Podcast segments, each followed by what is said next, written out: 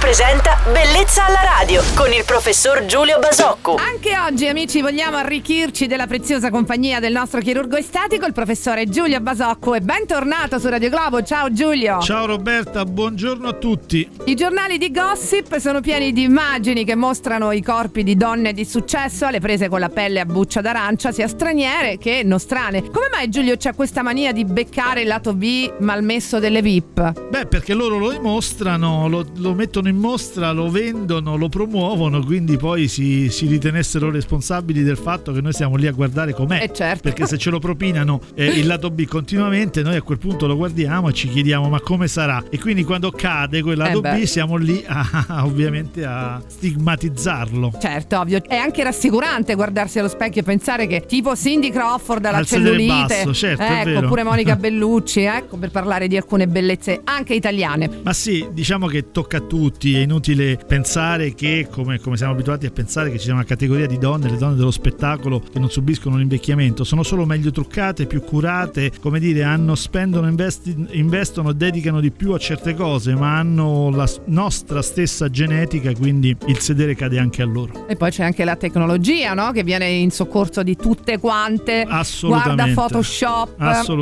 Mm?